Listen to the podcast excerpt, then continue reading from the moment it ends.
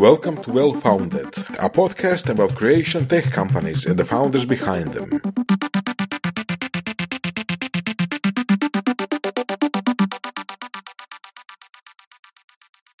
OpenAI sad totalno nekako ono, u fokusu javnosti, ali koja, tu postoji jedna europska firma koja je zapravo ono, jako dobro pozicionirana i svi ono, interno je korista, to je Hugging Face. Koja je tu, ono, to je neki totalno alternativni, to je pravi OpenAI, zato što oni stvarno imaju open source sve živo, repozitori modela uh, i danas praktički ono, baš pravi kao nekakav development, development se uglavnom bazira na njihovim alatima, portalima i svemu ostalom. Ono, pa kako se tebi čini onda taj pristup? I tehnički, a i poslovni u odnosu na ono što API pokušava prodati kao ono ogroman biznis kroz Microsoft, kroz API. Pa svakako Hugging Face je da, vrlo, vrlo korisna stvar. Znači oni se baš trude za to da uh, lako stvari postanu dostupne ljudima, uh, nekako da ne mora se imati toliko tehničkog znanja da se nešto napravi, tako da s jedne strane da, Hugging Face jako puno donosi. S druge strane nam, nama je isto kao agenciji pitanje, ok, ako svi to mogu raditi, što ćemo mi točno tu dodati? I opet uh, tu onda ima više prostora kako se prema tome postaviti. Uvijek se svodi na neku nišu i na neku customizaciju, a svakako da, Hugging Face je nešto što, da, donijelo nam je svima jako puno, svi to koriste i mi naravno, tako da, da, to je, znači, to je nešto što gura stvari naprijed. Da, Hugging Face je krenuo u automatizaciju ovog nekakvog ML environmenta oko samih modela, jel? Znači taj dio je krenuo pojednostavljivati koliko sam ja zadnje gledao imaju koliko 30 tisuća modela hostanih, jel? Različitih i može ih svak na dosta jednostavan način pristupiti, ali generalno što, ovo sve što, što pričamo pokazuje zašto je taj razvoj brz, jer i mi koji smo u toj industriji moramo stalno trčati naprijed, jel? Da bi, da bi ostali konkurentni i to omogućava taj brzi. Kad pričamo o nišama, koliko su niše um, regionalne, odnosno jezične. Na primjer, ChatGPT, koliko znam, ima prevođenje sa jedne strane, sa strane ulaza i sa strane izlaza, jel tako? On zapravo nema model na hrvatskom, jel da? On, on zapravo nije, nije, da prevodi, dakle, on nije model za prevođenje, već uh, on njega se kondicionira uz onaj uh, prompt. Njemu kažeš uh, daj mi to na hrvatskom. A, mm Onaj originalni GPT model isto, dakle, prije nego što smo dobili ChatGPT, isto nije dakle, model za prevođenje, ali nema nekog dvojnog modela koji radi prevo, pre, prevođenje, što se to razjasni. Nije poseban model koji provodi, ali radi se o tome da ovo nije model koji je specijaliziran za prevođenje, već on to usputno napravi, to se zove one shot learning ili few shot learning, gdje ti njemu promptu, promptom kažeš, ok, daj mi to reci na tim i tim jezikom, a on je, da, istina, najviše treniran e, na engleskom jeziku i e, niti do kraja ne znamo zapravo na čemu je sve trenirano. Da.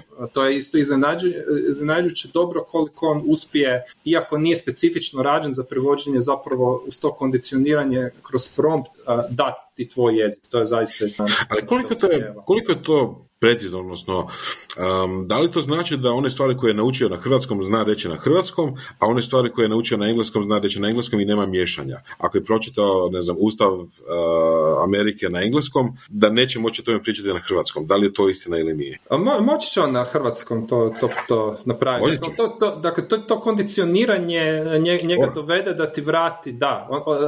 I, i, i čitao sam jedan dobar članak, neko radio analizu što se sve koristilo, koji datasetovi, na koji, na koji način i ono što je čovjek rekao, norvežanin, ok, vidim da dobro, rađeno je to na engleskom, on meni vrati na norveškom, ali zapravo ona kultura i pristup stvarima je američki, jer pogotovo to dođe s onim dijelom feedbacka, ono što smo pričali ranije kad sam govorio o robotima, ti njemu kažeš je li odgovor bio dobar ili nije. Dakle, dobije si tu neku povratnu informaciju što se od tebe očekuje i generalno ti datasetovi ulove određene kulturološke pristranosti, najviše dođe te američke kulture unutra, koja nekako onda se tebi kaže na norveškom. Evo, to je neki bio zaključak prilike. Napravi se neki miks svega.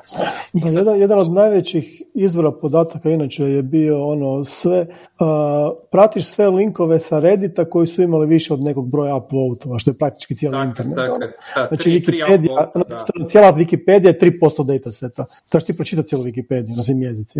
Ali recimo jezici nisu nijakav problem, to je još Google, odnosno Facebook prije par godina napravio one modele što je prevađao 100 jezika na 100 jezika bez ikakvih problema. Ono Swahili na hrvatski Nijekav problem. Tako da jezici kao različiti jezici nisu nijekav problem sa jezičnim modelima. Više abstraktno razmišljanje nego, je, nego jezik sam. Da, ali tu, tu bi ja možda I malo dodao... I i vrijednosti, jel? To, to je faktor. Ali postoji jedna ograda, ja bih rekao, i kod jezika, znači ne govorimo o stručnim e, terminima, o stručnim jezicima, o nekim strukama, e, to je ovaj naš normalni govor, jel? I internetsko dopisivanje to dobro radi. Ali uđete u nekakvu struku, dublje, jel, ne znam, građevinsku, nekakvu fizičarsku ili nekakvu, probajte tu, znate i sami da je e, i samo lokalizacija koncepata, jel spor proces, samo društvo treba vremena da usvoji nešto će prevedenice napraviti, nešto će usvojiti. I tu naravno da ti modeli ne mogu to pratiti, ali u stvari recimo jedan od glavnih use case-eva koji se očekuje kao zanimljiv je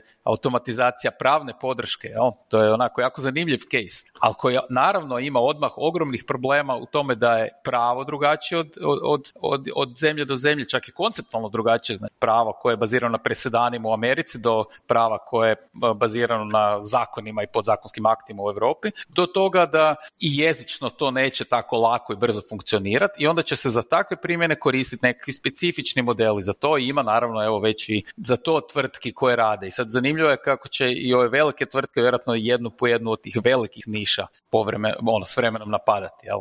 Znači za, neko, za, očekivati jedan kompleksan ekosustav koji će s jedne strane vjerojatno imati velike tvrtke koje rade velike modele, pa onda dio tog je open source, dio tog je na service levelu, pa neka drugi layer tvrtki srednjih koji onda za sebe nešto specifično rade, pa ćete imati sustave koji žele ostati e, odvojeni od interneta, jer e, ne želi, e, zamislite neku tvrtku koja ima izuzetno visoko korporativno znanje u smislu vrijednosti, farmaceutska tvrtka, pa jel, sigurno neće koristiti vanjski model i upisati svoje, jel, šta pretražuju, koje patente, šta ih zanima, nego će htjeti razviti interni sustav kojeg će zadržati kao interni korporativnu neku bazu znanja ili će koristiti jezični model kao interfejs na neka, nekakvoj svoj postojećoj bazi znanja, kako god ona bila strukturirana ili ne. Tako da je tu uh, broj tih nekih primjena i aplikacija i novih poslovnih prilika u stvari izuzetno. Znači, koliko god nam se čini da će nas zamijeniti, istovremeno se otvaraju tisuće novih posla svaki.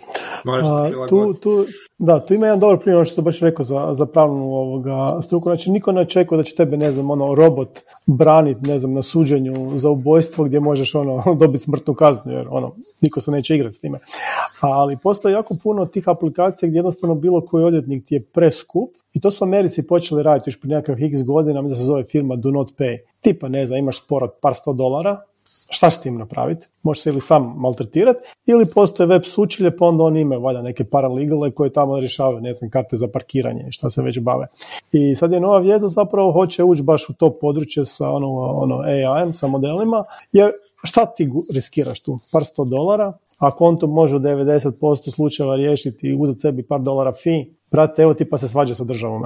I takve stvari će eksplodirati, a onda kasnije ih mogu skalirati na ono tisuću dolara, deset, pa tek onda ozbiljnije stvari. Tako da mi za nije čak ni pitanje da li će to zamijeniti odvjetnike ovim skupim stvarima, nego baš ono koliko mi brzo možemo krenut raditi jeftino zapravo neki intelektualni poslom, za par dolara napraviti, ne znam, ono, uh, poslati tužbu i tužakati s nekima. To je, ja bih rekao, jedna, evo recite isto Davore, da, vidim da Da, tu je sada jedna od famoznih izjava Sam Altmana, CEO-a uh, OpenAI-a, koji je rekao da on vidi da će cijena uh, inteligentnog rada i cijena energije, to je sad iz jednog drugog razloga, i ići putem prema nuli. Jel? I sad to zvuči strašno, ali s druge strane... I upitno.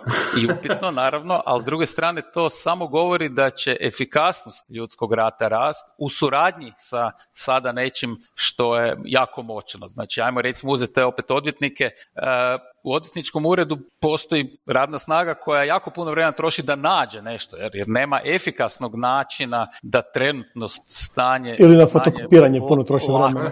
Da, ali čak i da je sve digitalno, da nađe i da pripremi, da sažme. Znači ono što chat GPT može, to je to što su srednjoškolci prvo primijetili, sažmi mi najbitnije iz nekog teksta. Jel? E sad, naravno da to još nije kvalitetno na nivou da se može koristiti za, ajmo reći, ozbiljni nekakav uh, slučaj pravni, ali da, za neki jednostavni takvi modeli će to vrlo brzo taj, ajmo reći, jednostavni intelektualni rad e, zamijeniti. On će ljude efikasnijima, pa će ljudi raditi nešto pametno.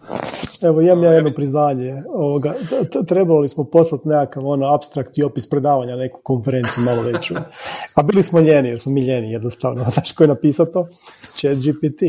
Par crtica i daj molim te, daj molim te napiši mi ono sažetak za ovu konferenciju. Bombončići. Mora neko provjeriti onda da su dobri linkovi i da stvarno nije izmislio svašta nešto. To se isto može dogoditi. Al, al, to, to je s jedne strane prirodno. jednu riječ nismo maknuli. Da. Ajde, super. Nice. S jedne strane je to naravno prirodno, s druge strane to ima negativnosti, takvo, takvo ponašanje. Ta ljudska ljenost je divna i grozna osobina. Znači, mi koji znamo stvari raditi, ćemo možda pomalo zaboraviti. Jel? Znači, u jednom trenutku kad ostaneš bez toga će ti biti teže. A veći je problem šta sa djecom koja neće nikad ni naučiti sažet kompleksan tekst, zato što će smatrati da je gubljenje vremena da oni to rade. Jer i danas ih, naravno da mene moja djeca pitaju zašto ja učim, ne znam, množiti broj, množiti troznamenkaste brojeve dijeliti. Jel, koja je praktična korist toga u životu? Životu. Pa nije nikakva više. Jel to radi od kalkulatora do Excela? Ja sam ali jednog dana će to biti na papiru, ali da se zaboravio.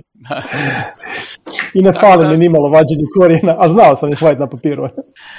Tako je, tako je, da, ali, ali zanimljivo je. Mislim, da. Ljudsko društvo je uvijek napredovalo na način da se, da se stvari radile sve, na sve višem i višem abstraktnim nivou u kompleksne stvari. To je sad samo dalje nastavak tog procesa. Ništa se novo nije dogodilo konceptualno. Samo je na jednoj većoj skali. I da su se zaboravljali stare stvari, jeli.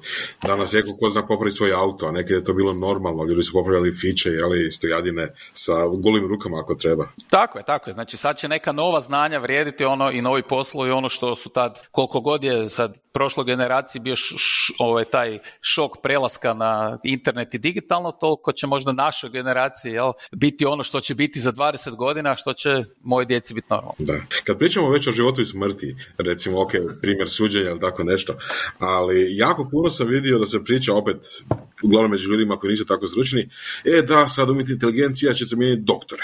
E. se to čini puno ozbiljnije i puno gori slučaj i puno teže za riješiti nego praktički bilo što drugo. Ja sam to baš htio komentirati kad smo pričali o odvjetnicima. Znači, znači, ja sam radio jedan posao za američkog radiologa i tu je argumentacija od, odgovor.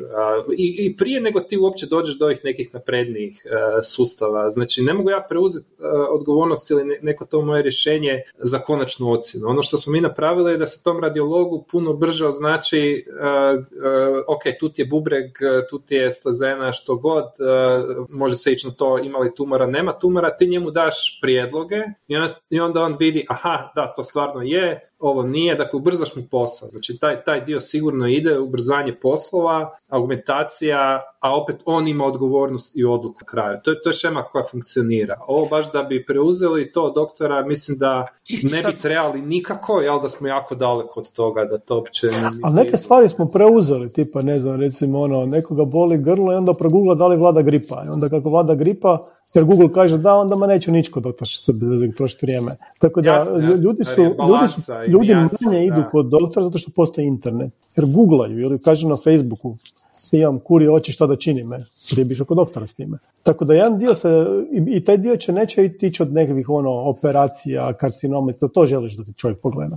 Nego, znaš, ono, boli me grlo, ono, šta vlada trenutno u ovom gradu? Aha, virusi, onda ništa, bakterija, a možda odem po antibiotik. I to ljudi sami već rade. Ono. Pa, da, to je ono kad si rekao, da, možda se uloviti onih uh, low hanging fruits, uh, ko za ovo parničenje, pa napast takve stvari, da, to je A naravno, tehnologija uvijek ide do zdola. Važno, da. Google je prvo oglašavao cvjećarnice, ono, ne, ne Forda, znači, to je došlo kasnije.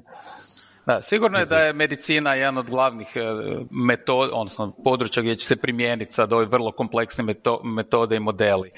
Tu da pače se otvaraju potpuno nove mogućnosti. Znači, veliki modeli u nečemu što se zove jel, foldanje proteina, odnosno kako se e, proteinske strukture slažu, e, tek omogućavaju nešto što se u stvari do sad nije moglo riješiti. A šta će to sve omogućiti i neku jel, sintetičku proizvodnju proteina ubrzati značajno i svašta još drugo, tu su skroz nova područja u koje će čovječanstvo ući koja danas tek naziremo kao mogućnost. Jel, znači, sjetimo se samo koliko je u stvari e, nedavno tek sekvencioniran DNK, znači to je bilo 20 godina, koštalo je par milijardi, a danas DNK sekvencionirate za par cent. Otkrivanje lijekova, to se sad radi isto deep learningom, dosta se, dosta se ide u tom smjeru i reinforcement learning je isto ušao to, tu sam čitao zanimljivih članaka, tako da da, s jedne strane sigurno imamo dijelove gdje umjetna inteligencija i srodne tehnike rješavaju nove stvari koje uopće nismo mogli, a opet je pitanje pouzdanosti i odluke na kraju gdje to treba. Negdje to treba, negdje ne. I onda da, da. Sva, svačeg će biti, da. Ima to jedna super stvar, uh, Runje si rekao, ljudi googlaju gripu, jel, googlaju, ne znam, ako ih boli grlo, jeli, da li gripa ili nije, takve stvari. Kod takvih stvari ipak se na kraju dođe do nekakve stranice, do nekakvog čak i autora koji je napisao taj tekst, jeli. I onda Google kaže možda da li je to webmd.com ili, ili, ili ne znam, neki narodni lijekovi sa šljivovicom i tako dalje, ali na kraju krajeva se može doći do čovjeka koji je to napisao. Kad imamo ovako nekakav model koji to sve jednostavno proguta, probavi i na kraju izbaci van um, rečenicu popij antibiotik, jel? Ne znamo baš ko je i zašto stoji iza toga i kojim je on to točno načinom došao, jel da? To se isto rješava, znači ono što već je vani, ne znam jeste to probali, znači postoji u.com, znači to je ono što zapravo isto Bing hoće napraviti, integrirati uh, chat GPT, dakle ti dobiješ linkove i sažetak, znači ovaj ti vrati, ok, radi to i to, uh, zato i zato, plus ovo su ti linkovi koji to potkrepljuju. S tim da taj dosta izmišlja, vidio sam nekada i izmislio link, ali beta verzija, to je nešto što možemo očekivati, da ćeš dobiti jedno i drugo, dobit ćeš, ok, ovo ti predlažem, a evo, pozivam se na tu i tu ekipu, to, to su autoriteti, tako da mislim da će neke kombinacije doći. Um, plus ova integracija sa Wolframom, ako se dogodi, onda da, to je nešto neviđeno. Sa druge strane, bi ja dodao ovaj aspekt da što je lakše proizvoditi sadržaj, to će ga više biti. Što će ga više biti je, je vjerojatno i kvalitetna ponekad upitna, jer u stvari mi svi imamo jako e, to impulsnu želju da nešto brzo riješimo, napišemo, pokažemo i, i, i jel, e, možda pomogne nam malo AI, pa onda brže smo rekli. I bit će tu zanimljivo ta sam koncepti uh, stvaralaštva, ko je šta stvorio, ko je autor, ko je originalni autor. Općenito taj cijeli pravni sustav copyrighta potpuno neprimjeren za ovo što se dogodilo. da. Jer nećete više moći ući u trag originala, jer neće Nekad postati original. Nekad možeš, ali će u jednom trenutku se pojavljivati taj neki co-autoring, šta ako sam ja od neće krenuo, pa mi je AI napisao par rečenica, pa sam ja još dodao dio, pa je neki drugi AI, jel, sad to zvuči kao nešto novo, ali ako čovjek koristi Grammarly već danas da bi bolje pisao engleski i on mu je malo pookrenuo rečenice, i malo i značenje možda promijenio, jel, ko je auti. Da. E, ima tu cijeli, cijeli, puno koncepata koje trenutno imamo i koristimo kao društvo, koja sad više neće biti primjereni, a moj je neki osjećaj da možda nekakav koncept ono zajedničkog stvaranja će se stvoriti, jer, jer na kraju krajeva taj AI u stvari u sebi ima znanje svih nas. Pa na kraju krajeva, ok, s jedne strane da, puno grafičkih umjetnika sad počelo tužiti, buniti, ono, pokušavaju nešto napraviti oko toga jer su primijetili da radovi iz Mid Journeya, iz Dalija jako sličan na njihove radove. I sad, ako si ti nekakav digitalni umjetnik i nazvataš, ne znam, određeni stil um, crteža ili tako nešto i to sutra primjetiš da jel, rade štancaju, doslovno štancaju milijuni ljudi jel, pomoću AI-a, nećete biti sve jedno. Jel. To je problematično. To ne možemo sada riješiti nikako. E, jasno, to, to je s jedne strane potpuno točno i jasno je taj, neki otpor te, ja bih rekao, trenutnoj, u trenutnoj situaciji, ali za 50 godina će vjerojatno većina nove umjetnosti nastati zajedno u, u jer suradnji čovjeka i AI-a i puno će teže biti više razlikovati stvarnog jel, originalnog kreatora. Nije da neće nastajati nove stvari, jel, nove stvari će nastajati u toj nekakvoj suradnji modela i ljudi. Da, da. ja, bi, ja bi tu sam, sam isto par, par, par, komentara. Da, za neke stvari je lakše. Recimo, postoji tužba, um, Microsoft ima Microsoft opet, ali dakle OpenAI ima svoj model Codex, to se sad zove GitHub Copilot, jel, dakle može se koristiti za kodiranje i onda je nastala tužba, ok, neko je primijetio, pa evo, vratio si moj kod, nisi stavio licencu, ja imam licencu, nisi me kreditirao. Dakle, tu puno lakše može tužiti u takvoj situaciji, jer ima crno na bijelo, ovo je moje, ti si skrepu, bilo je public, ali nisi licencu naveo, jel? Tako da za neke, za neke situacije je to čišće, jer opet, ok, možemo mi to gledati zajednički, ali mi ko ljudi, ali svako za sebe se mora brinuti, jest i tako dalje, tako da postoji i zajedničko, ali postoji i ono što je individualno pravo i neće individualno individualno pravo nestati. Neko ima, neko nema i onda to će se nekako moraš rješavati, a nije jasno kako i u nekim situacijama su mutne zone, jer isto umjetnik on gleda druga dijela, jel? Znači, gdje je ta granica? To je pitanje. Znači, ja sam umjetnik i ja sam sad vidio, evo, jer ja isto neću od nule krenuti raditi umjetnost. Ja moram vidjeti što su drugi prije mene radili, pogledao sam to, to me inspiriralo i sad ja radim nešto svoje. Koliko sam ja uzeo od nekog drugog, a koliko sam ja kreirao i to nije lako odrediti. Tako i ovdje isto još teže. Može je pitanje samo efikasnosti, jel taj sad novi umjetnik, jel machine learning umjetnik, to može raditi na, na tisuće slika u sekundi, jel, ako ima dovoljno dobar hardware. Dok si prije toga neko ko je, ko je to ručno radio, koji je čovjek koji je studirao nekog prijašnjeg stalnog majstora, treba je godinama prvo studirati njegova dijela i onda godinama još vjerbati tehniku i onda nakon pet godina izbaci dijelo koje je dobro. To može reći isto i za fotografiju, jel tako? Naravno, naravno. A, stvar je. Teško je to reći nije, nije, nije, lako reći. E sad, tu ima... I onda je kvaliteta bitna, ja bih rekao. Ja. Da. Šta ja si svoje rekao, nešto donio da vrijedi? Tu može sad pitanje o čemu pričamo, jer a, ako se pojavi kod novi koji e, isto radi na malo drugačiji način i njega generirao AI, neće se niko možda previše, ono, radit će, funkcionirat će, ali e, da li će umjetnost, da li će umjetnost izgubiti na vrijednosti zato što ima puno? Pa vjerojatno da, nekako ljudska povijest pokazuje da, da onog čeg ima previše gubi na vrijednosti, jel? I tu je zanimljivo da će vjerojatno nekakve vrijednost umjetnosti koju ne može generirati AI narasti, a one koju on može lakše na neki način proizvesti past. Jer umjetnost je ipak naša, dodjeljivanje naše vrijednosti, ljudi do, određuju, ne može AI odrediti vrijednost umjetnosti. Dok od ovog koda, ako on izvršava svoju funkciju, ja ne vidim, znači ipak su to dve različite stvari. Pa i, i da i ne, recimo kod koda, ok, sad imamo, ne znam, neko implementira quicksort, nije bitno šta ok, nema baš puno načina koji se to može implementirati, ali ako neko smisli stvarno originalan algoritam za bilo šta, da li to može biti sam machine learning na kraju krajeva, niko ne kaže da ne može biti, ali i sad jel, taj isti algoritam se prepriča na drugi način kroz AI, pitanje je koliko je to originalnost, koliko nije. Ali tu, tu bi ja možda neko svoj, imam sa nešto iskustva. Pitanje je rad... najvažnije da li ćete neko tužiti ili neće. Da. da. Tako je, ali, ali, tu, ali tu isto imamo nešto što je već dugo, znači neko patentno pravo, s obzirom da se neko vrijeme tim bavio, je već dugo u stvari neprigladno za cijelu IT industriju, baš zato što IT industrija nešto što ima inkrementalna unapređenja, vrlo rijetko nova algoritamska stvari, sama matematika i algoritmi se ne mogu zaštititi po definiciji, same primjene se mogu, ali možete napraviti toliko sličnih stvari koje rade praktično i na malo drugačijem levelu, da, da je da. i onako nemoguće u stvari osim najvećim, znači cijelo patentno pravo je samo za velike igrače, a realno nikad već zadnjih desetke godina ne štiti male. Jel? I u stvari dodaje jedan veliki, ja bih rekao, na efikasnost porez. Jer to da ti u stvari štitiš svoje i da je to tvoja, tvoj cilj, ne možeš u stvari možda efikasno napraviti. Već danas je to, bez AI je to danas tako.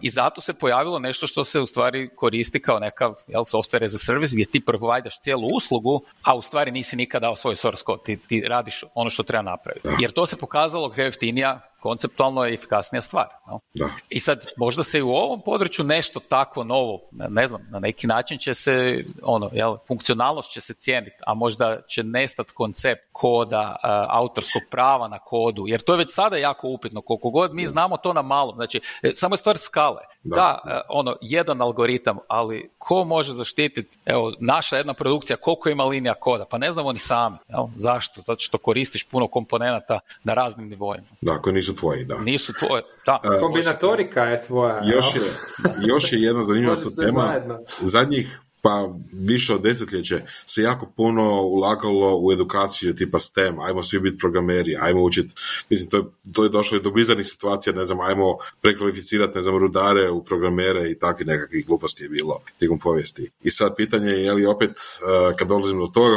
generiranja koda i tako dalje, što će se tu promijeniti, ali hoću reći nešto drugo, vezano uz to. Primijetio sam recimo kod Mid Journey da doslovno kako vrijeme ide, tako postoje ljudi čiji upiti su kompleksniji i kompleksniji.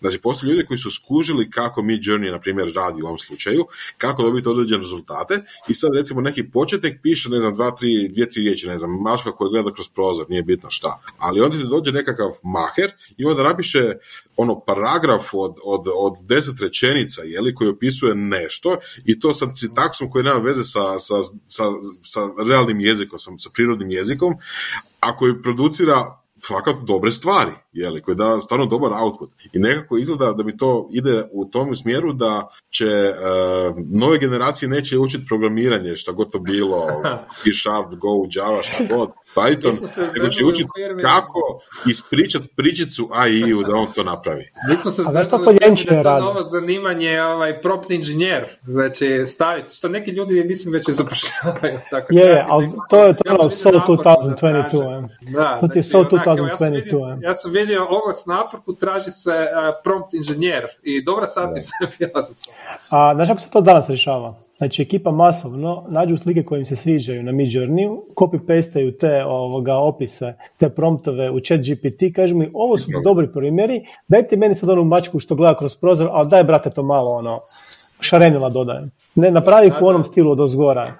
I to funkcionira savršeno. Tako da taj prompt engineering, ja mislim da će to biti ono najkraće ovoga zanimanje koje je trajalo u povijesti. Ali to će biti opet riješeno sa istim načinom. Opet ćeš imati nekako AI. To, više ne postoji. Da, 2023 to više ne postoji. To smo već riješili kao zanimanje. 2022. smo ga uveli, 2023. smo ga ubili. Da, moguće, moguće, da. Ja sam vidio isto jedan alat ko, koji baš to nudi komercijalno, točno to kaj si rekao. Da, Chat Sonic, tako no, Nova GPT, ono.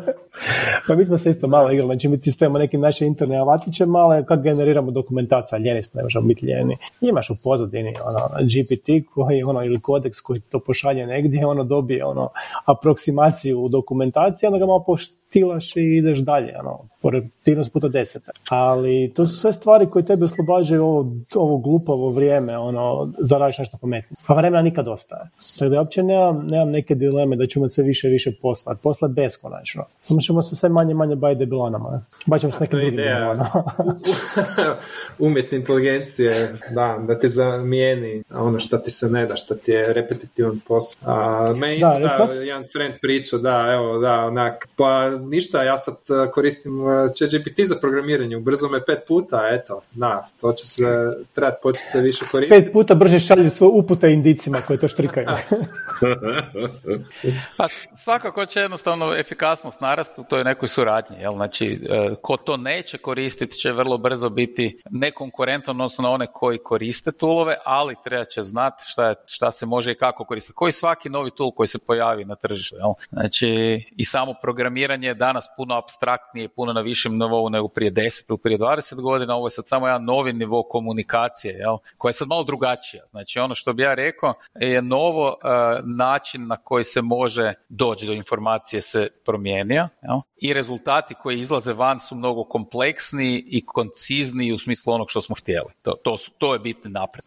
A koliko su uopće blizu zapravo napravimo neku mašinu koja ima sposobnost abstraktnog razmišljanja? Jer ovo su uglavnom dosta nakon statističke stvari na dosta fiksnoj razini abstrakcije. Znači mi ljudi, ono, slobodiš neki low level, uvijek odeš jedan gore. Ja kad zaboravim, ne znam, white korijeni na papiru, onda slobodni dio mozga da nešto pametnije, bar mislim, bar se da je pametnije. Ovoga, mi, mi nemamo tu fleksibilnost danas sa svojim modelima, on ima dosta fiksirano, ono, uh, token, veličinu tokena, broj slojeva koje on to može ono isprocesirati, on nema neku sposobnost da zaboravi neke ono low level lejere i prebaci taj kapacitet na neki viši. On je zapetljan, on je fiksiran u nekom svojem ono, razini. I koliko smo tu zapravo počeli lupat plafon, jer ono, napredak je više na nekakvoj ono, optimizacijskoj razini skaliranja, nije baš konceptualno riješeno. Jer tu se dosta dobro to na jeziku vidi. Percepcijski super rješavamo stvari, ono, computer graphic, to je ono, riješeno. Ali baš jezik kao jezik i abstraktno razmišljanje, tu nam fali. Tipa simboličko razmišljanje još uvijek onak nula na, na, u svim mojim metodama. Pa evo da, mislim komentar na to, um, kad sam ja gledao isto sad sve oko chat GPT-a, stvari u tome da te druge tehnike uh, su krenule to donositi. Znači, uh, reinforcement learning, um, to smo već spominjali da, više puta, um, postoji nešto što je OpenAI radio isto, debata, kako, kako bolje debatira. Dakle, oni uče agente kako debatirati jedan protiv drugoga. To je pas, to je mačka, ne, imaš ovak, ovakvu dlaku, onakvu dlaku i ovaj na kraju se preda da u pravu si. Znači, oni uče trenirati agente da bolji budu u rasuđivanju prema ne, nekakvim dokazima. Dakle, druge te tehnike će takve stvari donijeti. To je, to je jedna stvar, jedan, jedan aspekt, to što radi OpenAI. Ovo je jako zanimljivo isto s Wolfram Alphom, gdje oni imaju komputacijski jezik, dakle imaju skroz drugi pristup, znači oni imaju simboliku unutra, dakle ti njega pitaš ok koliko je od Sjetla do Tokija i on prepozna, aha, koncept grada, dakle on ima to tokenizirano grad kao takav,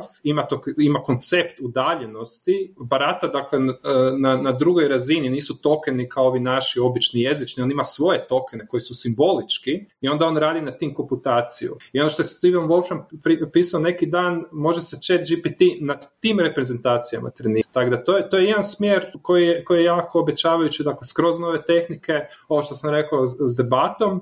nešto što sam isto vidio, što je zanimljivo, Joshua Bengio, poznati istraživač, isto sa svojim sinom Emanuelom e, rade skroz nove mreže koje baš imaju namjeru da e, poboljšaju rasuđivanje. Tako da puno toga postoji tu što nije ovaj pristup koji je bio za GPT-3 prije nego što je nadodan reinforcement learning i ja u tome vidim da će se probiti moguće neke paradigme. Kad točno, to je teško reći. Čovjek misli neće biti brzo i onda se samo jedan put desi jer neko na tome već radio, a nisi ti zapravo u tome pa, pa nije, nije ti bilo niti dostupno, a ovako sad naznake neke postoje da bi se to moglo probiti i da bi se moglo, moglo dosta poboljšati.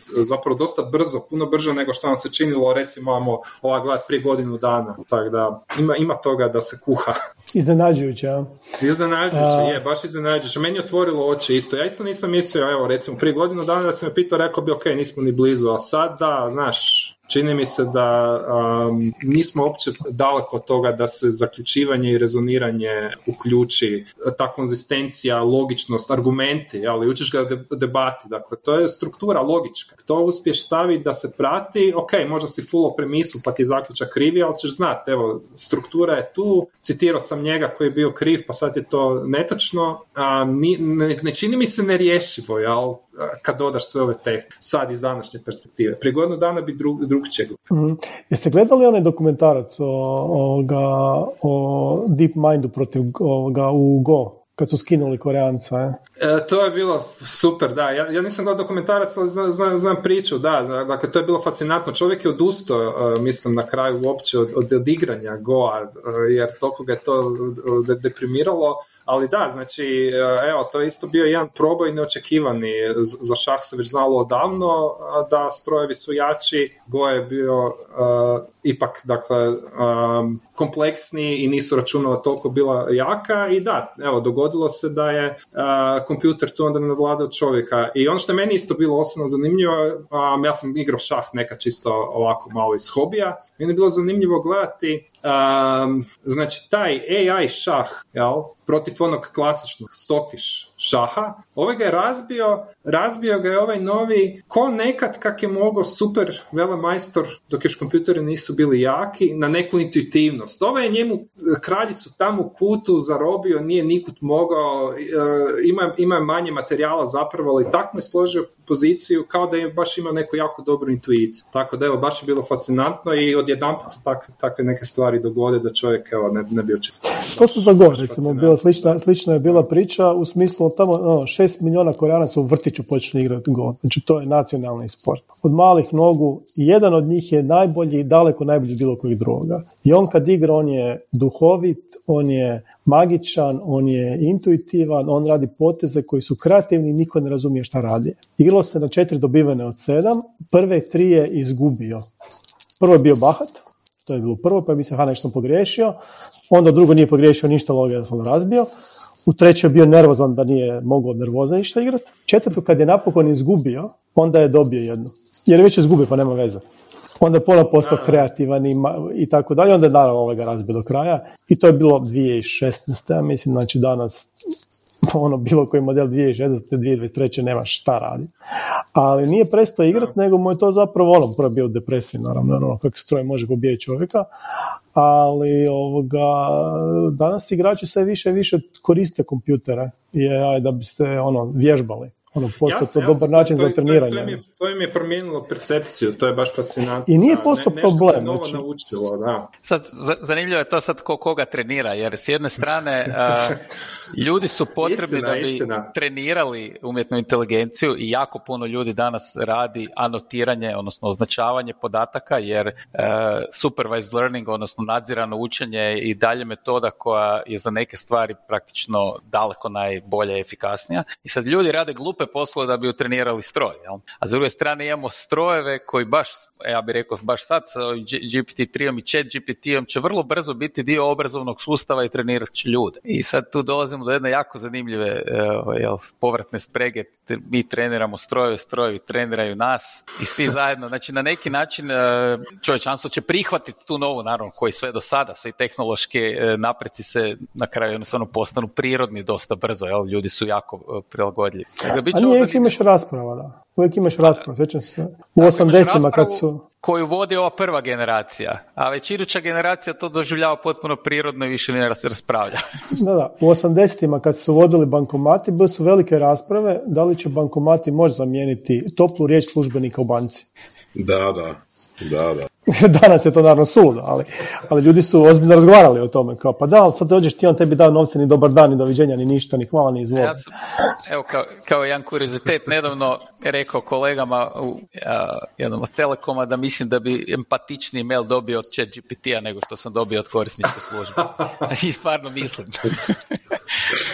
mislim, da je, mislim da je pitanje sekunde kad, kad će chat GPT pisati ovoga, te odgovore umjesto njih. Daš mu natuknice, brate, sastavi je. Tako da, mislim, definitivno će doći do jedna, jednog novog načina stvaranja i poslova i poslovnih procesa i aplikacija i inovacija i znanosti. Znači, jednostavno će svijet biti drugačiji. Ja smatram definitivno na neki način bolje, ali da, jedna neka nepoznanica i društvo će se morati prilagoditi. Ajmo reći ovako. Da li će to znači, biti... Sorry. ajde. Ma, htio sam reći kad sam već novi svijet spomenuo, a, sa stajališta današnjeg svijeta i nas koji tu pričamo, šta bi onda preporučili klincima, recimo klincima koji su sad u osnovnoj školi da uče ili rade? Mislim, znam da je pitanje totalno vjerojatno pogrešno, ali aj, imamo nešto zanimljivo za reći za tu temu?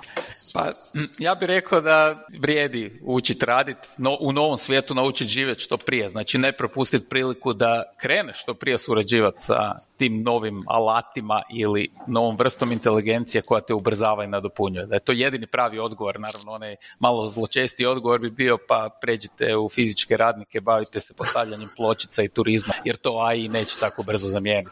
Ali to ne Ja, bi, ja bi nadodao tu ipak, ovo, ja, što bih ja rekao, da ne zaborave misliti svojom glavom, odnosno da još više misle svojom glavom, jer to ono što smo isto ranije rekli, razno neka ta pomagala te mogu i oslabiti, a ovdje će još dosta dugo, a možda i u nedogled biti važno to koja je tvoja percepcija, koji ti je kontekst, kakvo ti je kritičko razmišljanje. Da, ali u principu ljudi misle svojim glavom kad moraju. Jeli, e, nažalost, da, nažalost, zato, zato je to nešto što bi, evo, velimo ovako, da, djeci trebalo reći, jer da, sve, sve nas to povede da, da nas oslabi.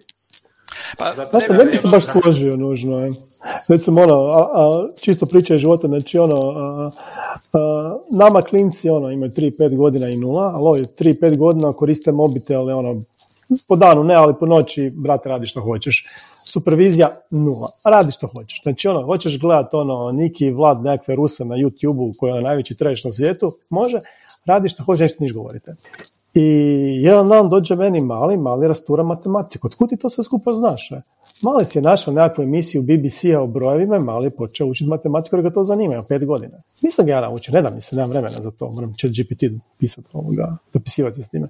Tako da je ovoga, očito ljudski mozak nekako ono nađe sebi zanimljive stvari. Ako neko voli matematiku, naći će matematiku. Je. Pa, bez, da, bez da ti nešto previše utječeš na to čak. Ja? Čak i sami otkrive.